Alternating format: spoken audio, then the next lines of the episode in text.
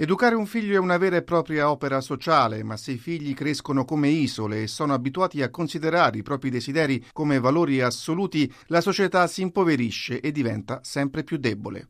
Per questo è necessario tutelare il diritto dei genitori a crescere ed educare i figli con libertà, senza essere costretti in nessun ambito, particolarmente quello scolastico, a dover accettare programmi educativi che siano in contrasto con le loro convinzioni e i loro lavori. Diventare genitori è una delle gioie più grandi della vita, ma questa gioia, ha affermato Papa Francesco, pone di fronte a compiti educativi per i quali spesso ci si trova impreparati. Ad esempio, accudire con amore i figli e nello stesso tempo stimolarli a maturare e a diventare autonomi.